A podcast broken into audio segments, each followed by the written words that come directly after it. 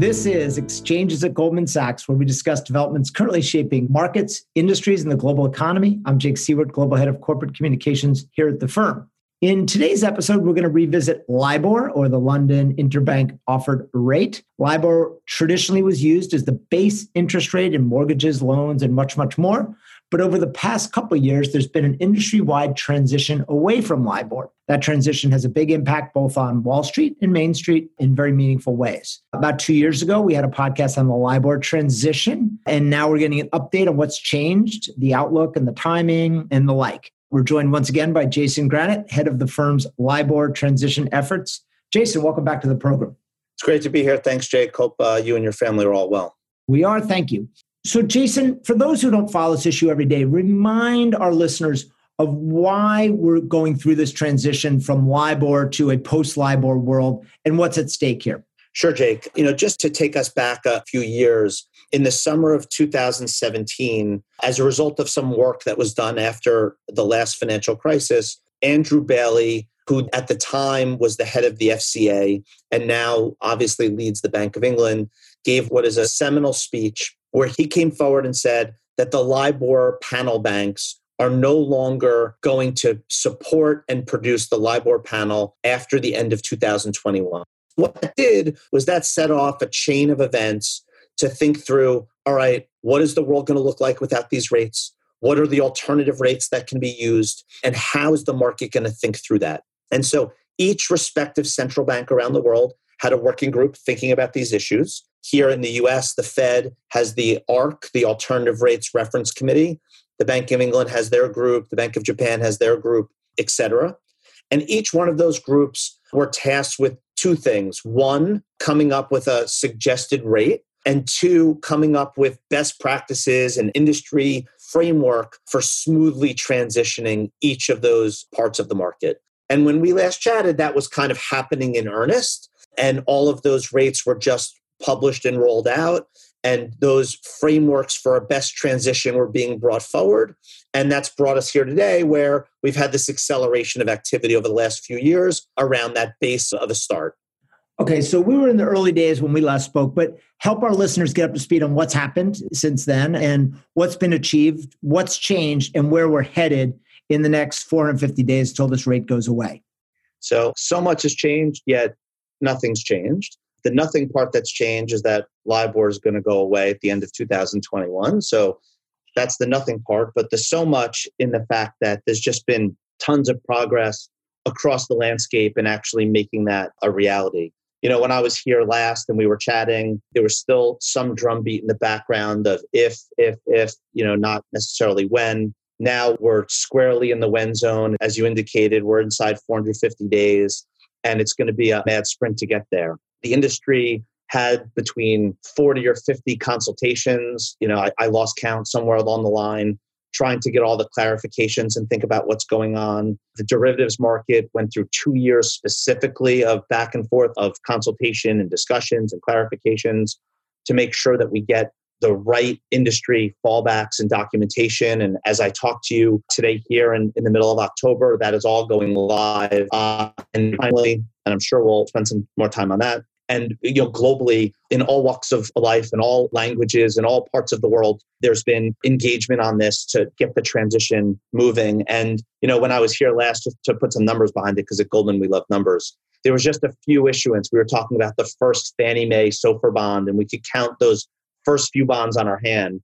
And just last week, we're over $1 trillion in SOFR bonds. And so it's really been a dramatic move in the progress in the markets to get here today. Obviously the scale and size of the derivatives market's often hard to fathom for people who don't live with it every day. So give us a sense of what's changing in that market and why is the ISDA protocol, we use a little technical language, such a huge deal for the industry at large? So the beauty from a transition perspective in the derivative world is that derivatives are just bilateral contracts that you can change as long as the two people on both sides agree to what those changes are. And so for years and years and years, we had a situation where the vanilla version of these contracts referenced LIBOR or some version of LIBOR, all the different derivatives thereof. And so now LIBOR is going away. The market had to come to an agreement on the way to deal with changing that. And the reality was, is when these original documentations and contracts and trades were done, there was never really a contemplation of LIBOR going away. And that's why it was this earthquake that we discussed 2 years ago. Oh my God, I can't believe, because we're talking about 300-400 trillion worth of financial contracts. And then it felt like the rug was being pulled out from underneath. But as I indicated, over the last 2 years, better part of the last 2 years, through ISDA's work as an industry organization group and market organization group and owning the standard documentation, they really set out a framework to make it such that all of the aspects of the definitions and the way these things function get recontemplated in a world without LIBOR. And so all the protocol is a mass way to update all of those legacy contracts. And so if I, Jake, had a contract with you, we could get on the phone, we could pull out paragraph 8, we could take our pen, we could change it. But when you get to 300-400 trillion worth of documents, millions, if not trillions of line items, that could be very cumbersome. So we, the industry, have solved that with each entity can just blanket adhere and agree to the new language. And if all of the counterparties that you trade with also blanket adhere, then everyone matches. And you have a situation where all of the trades neatly move on to the new definitions and contemplate life without LIBOR. And so it's really a modern miracle for the amount of contracts we have to do it and transition in this way. But we, the industry, are taking advantage of the infrastructure to safely move all of these contracts. And I would just lastly point out that it's really critical that clients really, really focus on adhering and participating in either the protocol or the bilateral amendments that match the protocol, because those legacy documents and trades do not contemplate this event. And at the heart of this, there's still economics at stake and math and basis points, as we like to say. But if you don't agree to changing your language and updating your documentation, then you're really leaving yourself exposed. And so we have been very publicly and privately supportive of these transitions. It's been open for the whole world and industry to comment. It's been a global effort. And so it's just super important that people focus on this, and Timed Well has kind of released all that public documentation here in October. So it sounds like the industry worked together to create a seamless transition mechanism for these LIBOR contracts, the legacy contracts. How would a high take-up rate of the ISDA protocol help mitigate concerns around financial stability? Yeah, so obviously, if we take the converse to that, if folks don't sign up and agree to the new documentation, then we're left with all of these contracts we might not know what to do with. And participants would be left with risk they don't know how to manage or can't hedge or can't deal with. And so instead, high take-up would do exactly that. It would be risk management. You would know where you stand economically. All of the members of the global central banks and regulators have all said the only way to get certainty on this from an economic standpoint is to take the pen in your own hand. And we would obviously second and support that.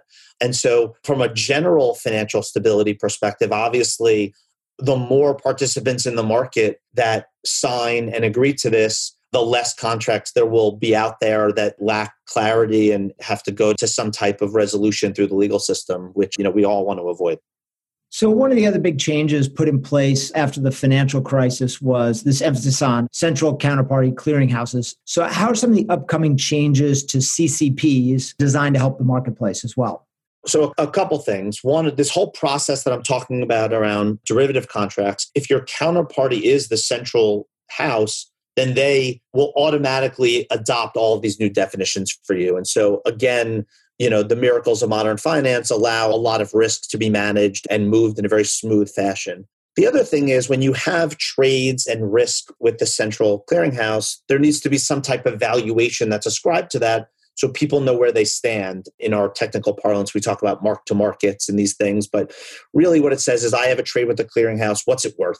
And starting here in the middle of October, the value of those contracts are going to move to the alternative rates, which in the U.S. is the Secured Overnight Financing Rate, or SOFR. And so that's going to become the new apples in the system. And when you think about netting it all down, and the movements of risk in the system and the way our clients think about valuations and the way we manage our own balance sheet risk, you need some type of apples to base everything on, which is a common denominator. And that's migrating over to the SOFR rate. And so by the CCPs changing the apples and the net down rate over to SOFR, that allows it to have grounded in strong liquidity in folks that actually need to use the rate for real risk management, and allows there to be a real strong foundation in the system to build the rest of the system on top of. And one of the things that happened through the years, and you referenced the last financial challenges back in the late aughts, is that you want to have a strong foundation on whatever you build your financial risk and system on. And so by taking the SOFR rate and making it the strong foundation, that should definitely help the system going forward. As we discussed 2 years ago, the SOFR rate is the rate that is published by the Fed. It's owned by the Fed. They publish it on their website each day. It's got $1 trillion plus in volume. And so it's a really substantial, well-grounded rate. I like to say all-weather, all-clad, that the system can be built on top of in a very safe way. So obviously, LIBOR and the transition to SOFR and other reference rates is a huge deal for the derivatives markets. How about some of the other big global markets, let's say lending, bonds, et cetera? How are those playing out so far in this transitional period? How are they playing out SOFR? And so... pun intended. Yeah, but pun completely intended. So here's what I would say about the other markets. The challenges in the other markets exist because the amendments and the ability to change documentation is really, really, really challenging. We talked about how easy it is in derivatives, whether it be at the central houses or through these industry-wide documentation signing processes. When you have a bond or a loan or all these other markets, it's really hand-to-hand combat, one line item by one line item. A widget company has an outstanding bond that references LIBOR. They need to go and deal with that CUSIP and that bond and that specific line item. And they have another one. They have to deal with that one separately. And so it becomes a lot more challenging and difficult.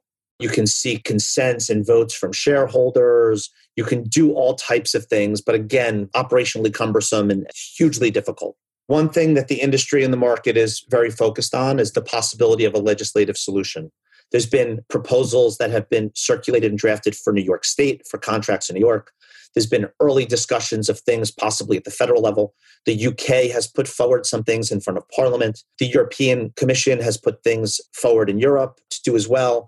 And I would say what the industry and the market is focused on kind of broadly, globally, is two things. Number one, stop producing new of this stuff because they're difficult to deal with. And number two, see if there's a possible legislative avenue to deal with the ones that are difficult that the industry's deemed the, quote, tough legacy. Now, there are some of these bonds and loans and things that have been issued more recently that do have good fallback language. The industry groups and the system and organizations like ours have helped our clients use better language in more recent vintage markets. But if you go back before 2017, before this was a thing, it never really contemplated it. And the ease that exists in the derivative markets doesn't ease here. So there's going to have to be some broad-based solution. And, we're working on those things, as I indicated, with possible legal avenues. So Jason, you've been at this for a long time, and you've referenced earlier that you've been in regular contact with our clients and sort of urging them to focus on this transition. What are clients thinking about this? It's hard to generalize, but what are the typical reactions you're getting from clients, and what are they doing to prepare? Yeah, so the last time we chatted, clients were like, huh, what? I read about that maybe, and they were very appreciative that we were bringing this in front of them. And now clients are sending us action plans, and they're starting to really change things. I had an email exchange with a client today who has a full comprehensive plan across their corporation on how to think about this in all the different places. And so, whereas the guidance before was more around take inventory, think about where your exposures are, do those types of things. That's definitely the case if you haven't done it. But we definitely have moved into the more action portion of the program. A lot of our clients, whether it be corporations, investment managers, otherwise, they all have their toes in some way dipped into the derivatives market. So they're going to think about redocumenting over the course of this fall and winter, as is referenced, before. The lending markets are highly connected to that as people think about the way derivatives interact with their loans to make sure that their risk management is handled properly. And so the knock-on effects there are going to happen. And then I would point some people to some non-traditional places. We've talked to our corporate clients about their 401k plan offerings. We've talked to clients about their procurement contracts, or someone who's engaged in a real estate project or their real estate space. These lending rates These IBOR rates show up in all kinds of places. The more you peel back the onion, the more you find them in different places. And so it's a situation where we're now into the action portion of the program where there's real action that has to be taken to migrate and safely get there. We're just over a year and it's a critical time, and some of these things require meaningful technology uplift or working with your tax advisors or accountants and others. And so getting all those things lined up, as we've learned here at the firm, can take a little time in the industry. And so it's really, really a recommendation out there to start digging in and thinking about the action that needs to be taken, not just surveying the property for your exposures. Okay, so Jason, you've been a pioneer in this space. What are some of the best practices you can share with our listeners? The first thing is, what we like to say is, take it head on. This is out there, it's happening over this year, which has been one of the more unique years that will impact all of our lives in so many ways. The focus on this has not wavered at all, whether it be from the financial sector's official sector, there are regulators, et cetera. They've increased the cadence by which they're interacting. The industry working groups, we've all met with much more frequently. And so I just really encourage to be transparent, communicative, and take it head on. The more that we can have an open dialogue with our clients, the more we can have an open dialogue with end users, the more we can uncover where the real difficult challenges are. And then, what's been really nice about this is it's been a lovely partnership between the public and private sector. The public sector has been very responsive. We just got some IRS clarifications and other clarifications from the CFTC and some other places. And it's been a real great showing the best of our society and pulling these things together to get a smooth transition. And the only way we can do that is if we surface the issues. And so my real big best practice and advice is be transparent, be communicative, be proactive, raise things. And I feel comfortable that the right people are spending time to get us to the other side in a risk-free way, and we'll work through it and get those things over. All right, Jason, good advice. Thank you once again for joining us today. It's a pleasure, Jake. Thanks so much. That concludes this episode of Exchanges Goldman Sachs. Thanks for listening. And if you enjoyed the show, we hope you subscribe on Apple Podcasts and leave a rating or a comment. And please tune in later in the week for our weekly markets update, where leaders around the firm provide a quick take on the latest in markets. This podcast was recorded on Monday, October 12th in the year 2020. Thanks for listening.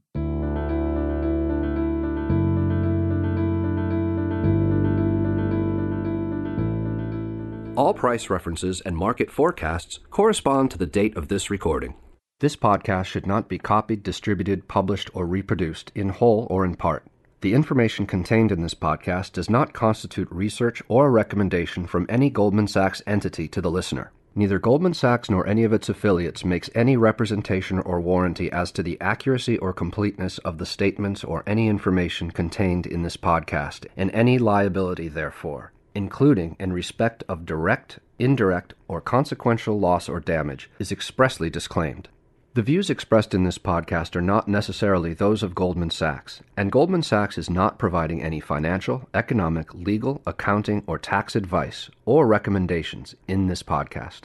In addition, the receipt of this podcast by any listener is not to be taken as constituting the giving of investment advice by Goldman Sachs to that listener, nor to constitute such person a client of any Goldman Sachs entity.